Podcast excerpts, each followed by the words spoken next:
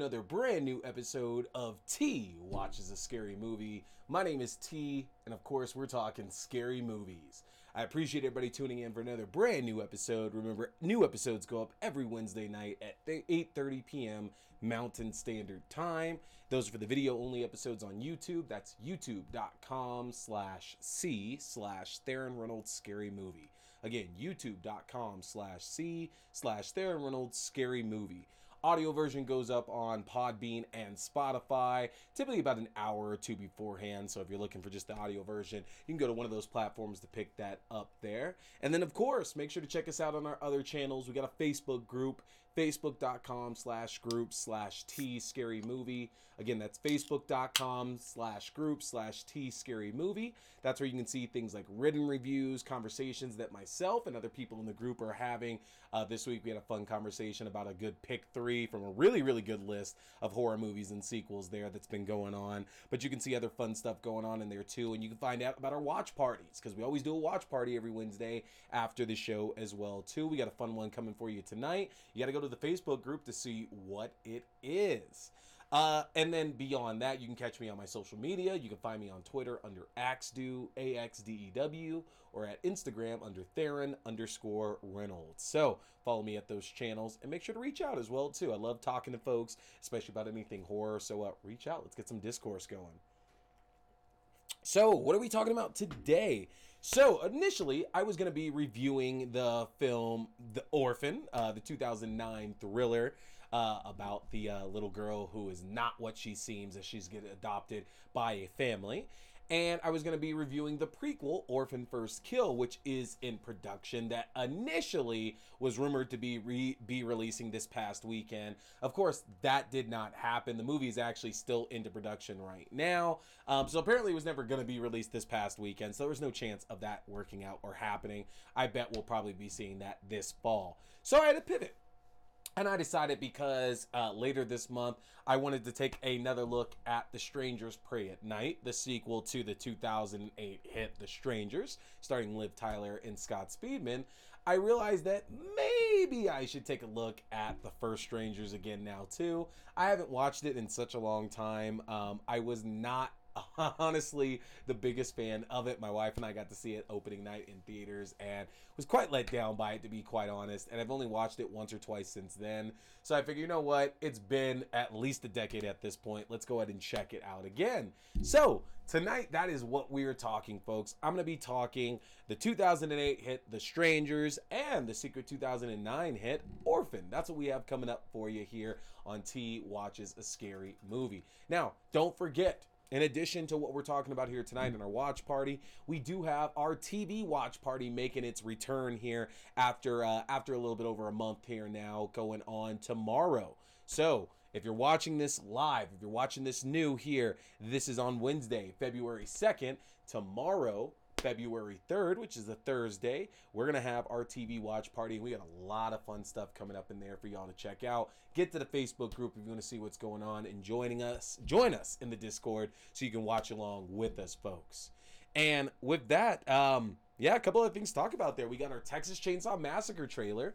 Texas Chainsaw Massacre is coming up here in just a couple of weeks, uh, two to three weeks here on February 18th, I believe, on Netflix. And we got our first uh, first big release trailer showing what Leatherface and uh, Sally Hardesty have been getting up to for the last 40, 50 years at this point. It looks fun.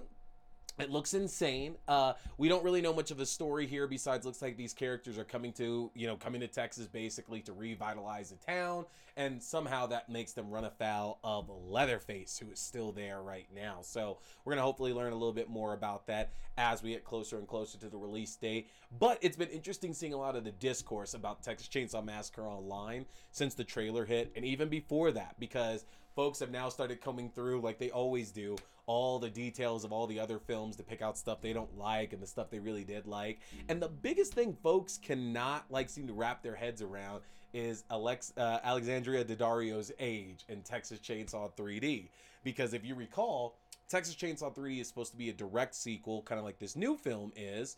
It's supposed to be a direct sequel to the original film. And basically, it's explaining that after the end of the first movie, pretty much right after uh, Sally got like got away and was picked up in the pickup truck and drove off screaming, Leatherface is waving around the chainsaw and everything that she understood understandably went and told the cops everything that was going on. The cops showed up to take away uh, jedediah uh, uh, uh, sawyer you know leatherface there. There was a big shootout with a mob in the town and you you seen the movie. If not go check it out. I do in fact like texas chainsaw 3d i think there's a lot to enjoy about it. But the problem is is that if you look at the timeline um, we're still supposed to be set back in the 70s, and then uh, Texas Chainsaw is supposed to actually be taking place in modern day when it actually came out, which is 2013. Now the thing is that they retconned a lot of that to where now uh, the original events of Texas Chainsaw Massacre weren't supposed to happen until 1979, as opposed to the early 70s from when it was initially set. Which means that if my math is correct, uh, Daddario's character would only have to be like 32, 33 in that film, which does kind of match up with her. So I think folks are complaining just because they want something to complain about and because nobody likes the idea of a 60, 70 year old Leatherface running around killing people. But y'all, if you came to the Texas Chainsaw Massacre for nuance, if you came here looking for some deep meaning and understanding and things like that, I don't know what series you've been watching over the last 40, 50 years at this point, there, we can definitively say that none of these movies connect cohesively to one another. Okay, no matter how much of them we like, there, like the original film and then the second film with the Breakfast Club poster and everything, even that has some retconning going on in there. Uh, Leatherface, check Texas Chainsaw Massacre 3.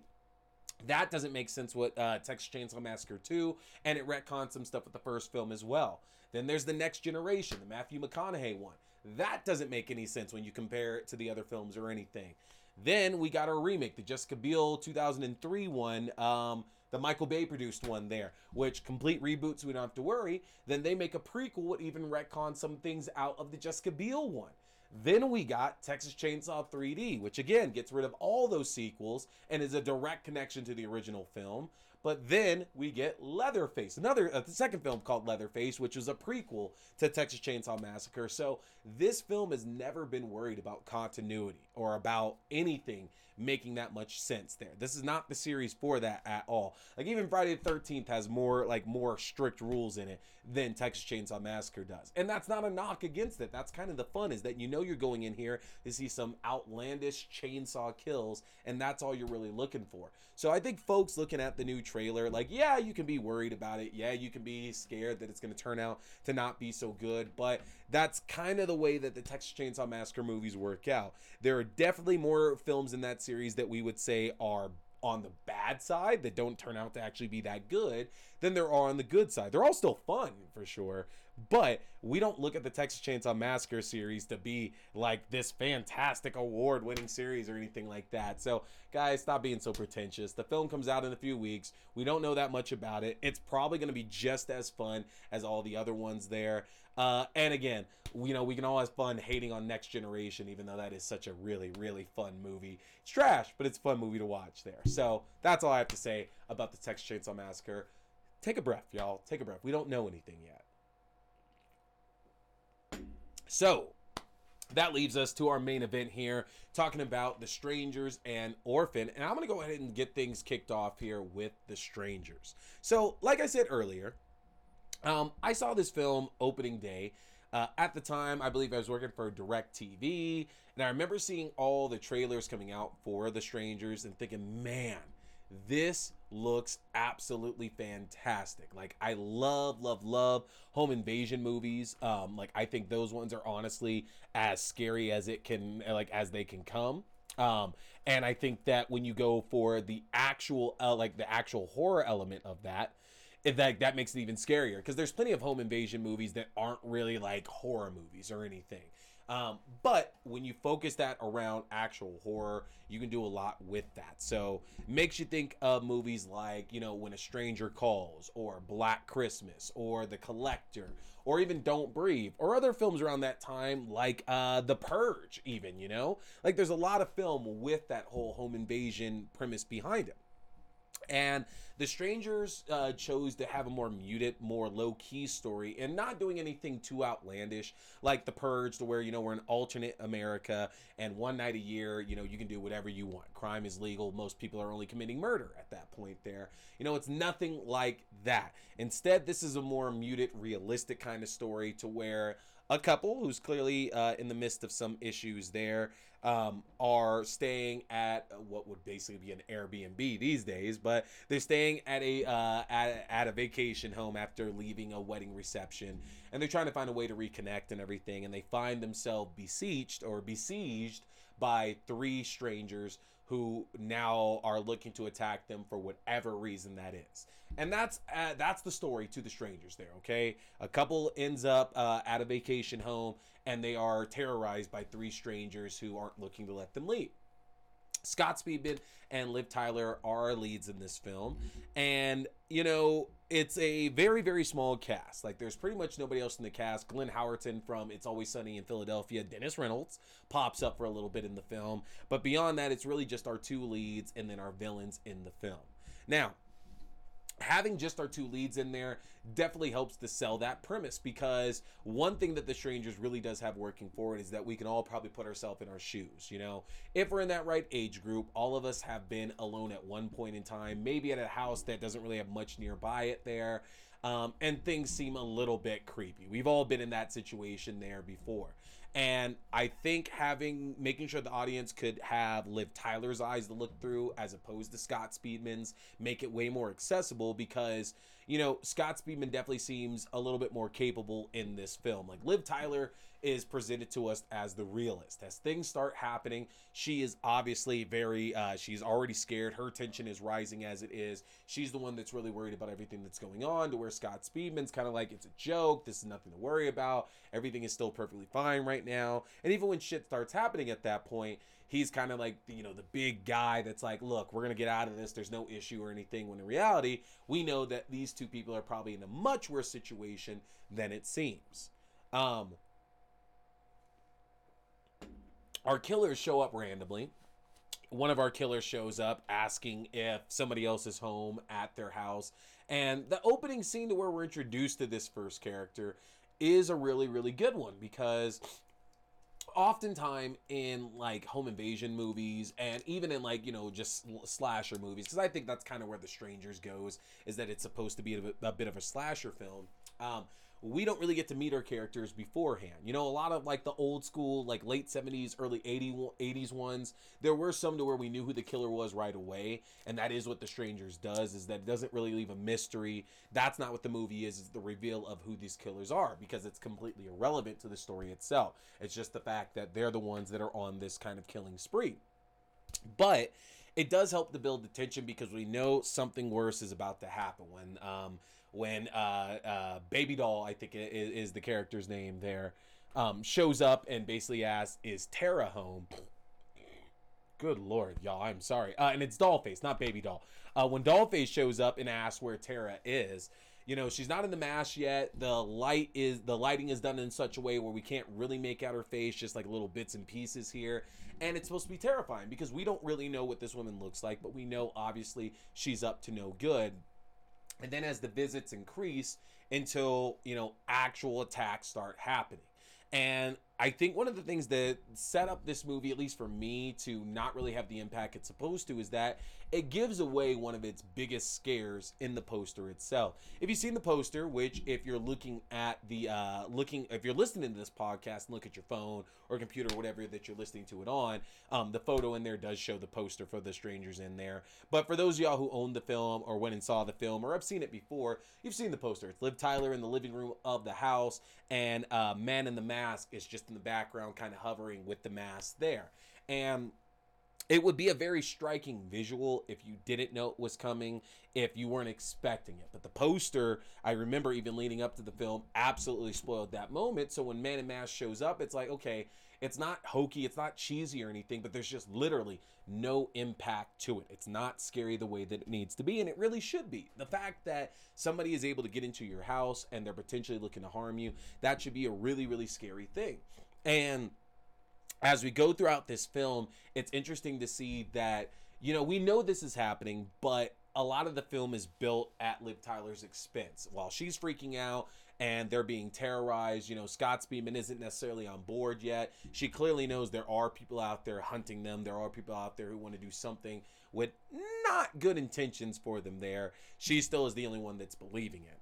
And then as the intensity of the happenings and everything increased, that that's when he comes on board. And maybe that's when the stakes get raised a little bit because, you know, Liv Tyler is our audience's view for sure, but Scott Speedman kind of makes it real at that point. Because if he's worried about everything that's going on, then that means now they truly are in danger at that point. But the problem is that the scares are really, really few and far between. Like, I think the film really dances the line too much of this is something realistically that could happen, which it could be. You know, somebody randomly showing up at your house and, you know, taking you out, terrorizing you. It reminds a lot of like the old Charlie Manson family murders and everything. But it like te- it like toes the line of being real but then also not being fake enough to where it unfortunately lands itself in a middle place to where neither side is entertaining. To me i didn't find it as interesting as a home invasion thriller and i also didn't find it find it as interesting as a slasher. The home invasion part didn't seem uh didn't seem as as much as it could be because I guess I want a little bit more in the way of stakes for our characters.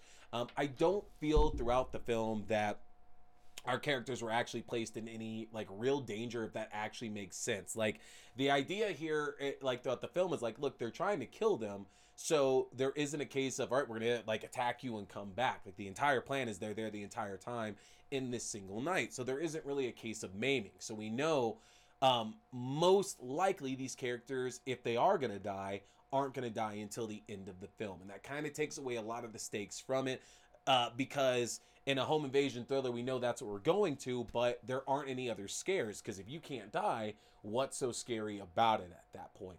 And I think about uh, in comparison to a film like Don't Breathe, which is about, you know, it's a reverse home invasion. Our bad guy is the person whose house is being bra- uh, broken into, but they still managed to make that tense and they managed to make that scary because the blind man was just this cruel, mean, and ultimately just really scary individual with how precise and brutal and just like, eh, like he was a killer. He's a psychopath, basically.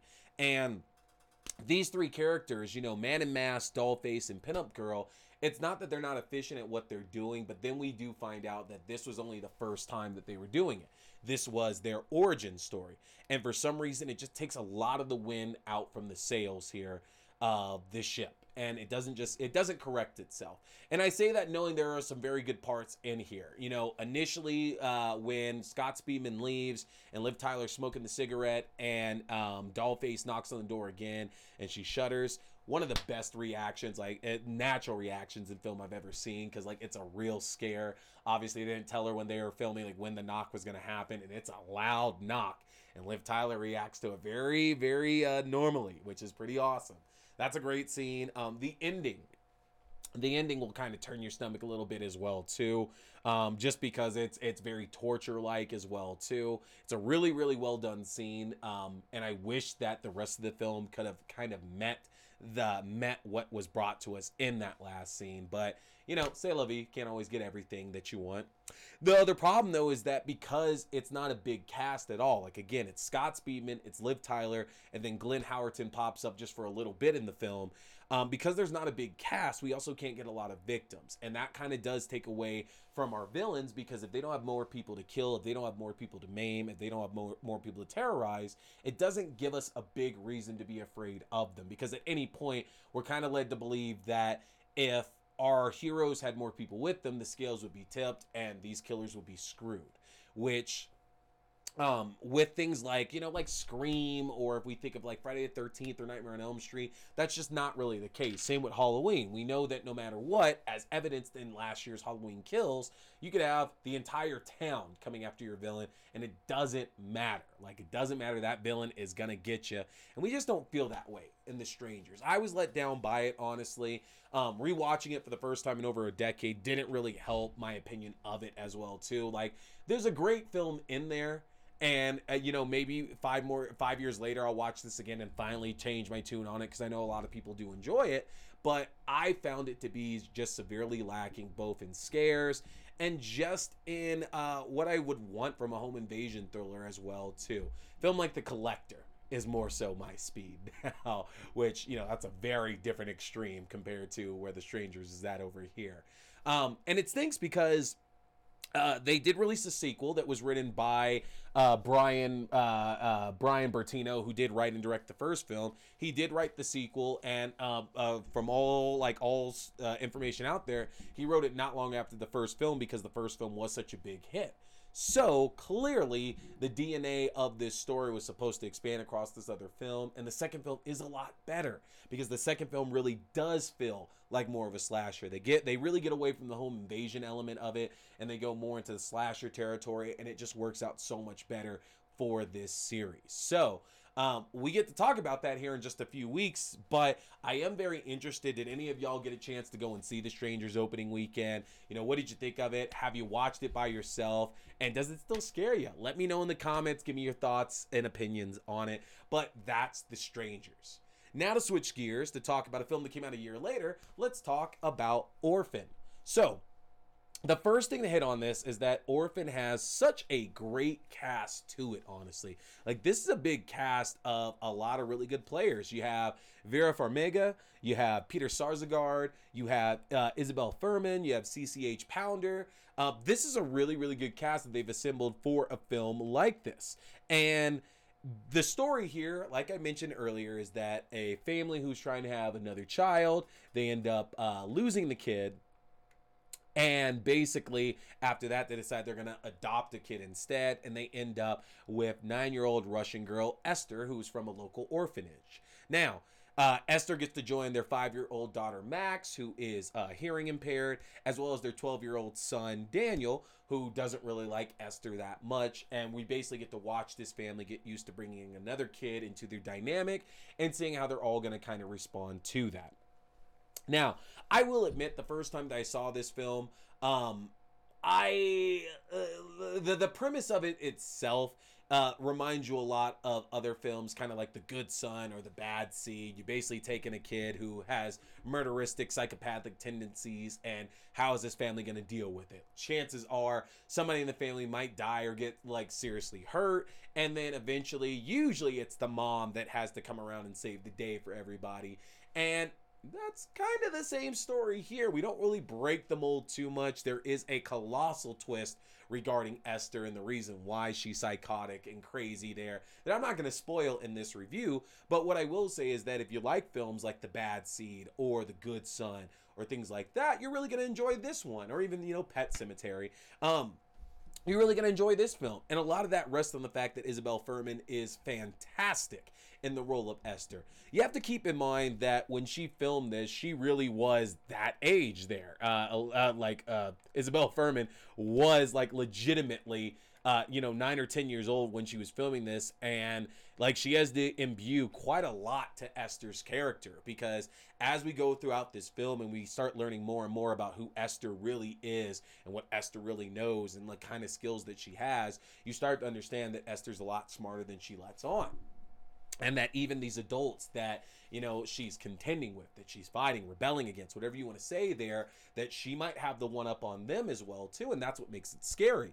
Because similar to the strangers we don't have a high body count in this film to be quite honest. Only two people die in this movie. Uh three people like ultimately but only two people really die in this film. So like the strangers it doesn't have a high body count and it relies a little bit more on the scares that happen through the film and just Esther and these incidents that she goes through herself. And Esther is brutal. And it does remind you of these other films about these childhood terrors because that's the way that Esther does it. Esther knows that she can't really go off killing a bunch of people or anything like that because that might raise a bit uh, a bit too many suspicions but she can severely hurt a lot of these people who are causing her a lot of problems, and she sure does. Esther throws caution to the wind a number of times throughout the film, and it almost seems like a bit of a different movie about like an abusive sibling or an abusive family member there because as Esther's doing all these bad things, it's a whole case of her also intimidating her new step siblings basically and saying, "Look, don't tell anybody or I'll fucking murder you," basically. And it works so well because like again, it's a 9-year-old girl terrorizing her younger new sister and her older new brother and knowing that these kids have no power. And they can't go to the parents because the parents aren't really believing it either because they've wanted so long to have another child so their eyes are blind for a lot of this. And there's so many good fun elements to this film like for the fact that peter sarsgaard is apparently just this big dilf in this film that all these women want. And i love it because i love peter sarsgaard. I think he's a fantastic actor. And it's just like you know what? Give him that role. That's for him. He does an excellent job with it. I love it uh, Vera Farmiga, who is no stranger to horror films from the Conjuring series, from uh, Bates Motel, and a number of other things, does a great job as the mother becoming unhinged as she realizes something is wrong with her new daughter. And even the siblings do a great job. Uh, you know, Jimmy Simpson is there as uh, as as the son, trying to convince uh, trying to convince his family that something else is wrong with this new addition. Um, and then Aryana Engineer plays Max, their younger daughter, who unfortunately is left with the burden of carrying a lot of Esther's problems that she's bringing on. Now, uh, it's not necessarily a gory film, but what I will say is that the reveal at the end is fantastic. I think it was a great twist and a great way to go.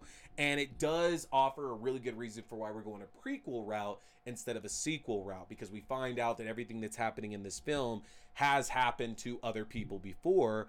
And we kind of have an idea of what that means happened to these other families, especially probably the more most recent family before it got here to uh, to our cast of characters in this film, and it makes the idea of a prequel super exciting, especially the fact that Isabelle Fuhrman's going to play that role of Esther again at her current age, which is not nine or ten, because we're talking, you know, 20 years later, or not 20 years later, but 12, 13 years later. So that's really interesting to see and hear about the upcoming prequel. But I remember liking this movie a lot more than I expected to, and I think you guys will too. So you're definitely going to want to check that one out. That's Orphan for you. And that's going to do it for us. Get to the Facebook group so you can find out more information about our watch party. Make sure to like, comment, to share, and subscribe. Uh, I'm excited to see y'all back here next week. We're going to do some Valentine's Day fun with My Bloody Valentine. But that's going to do it for me, y'all. My name is T. We've been talking scary movies. Stay scared.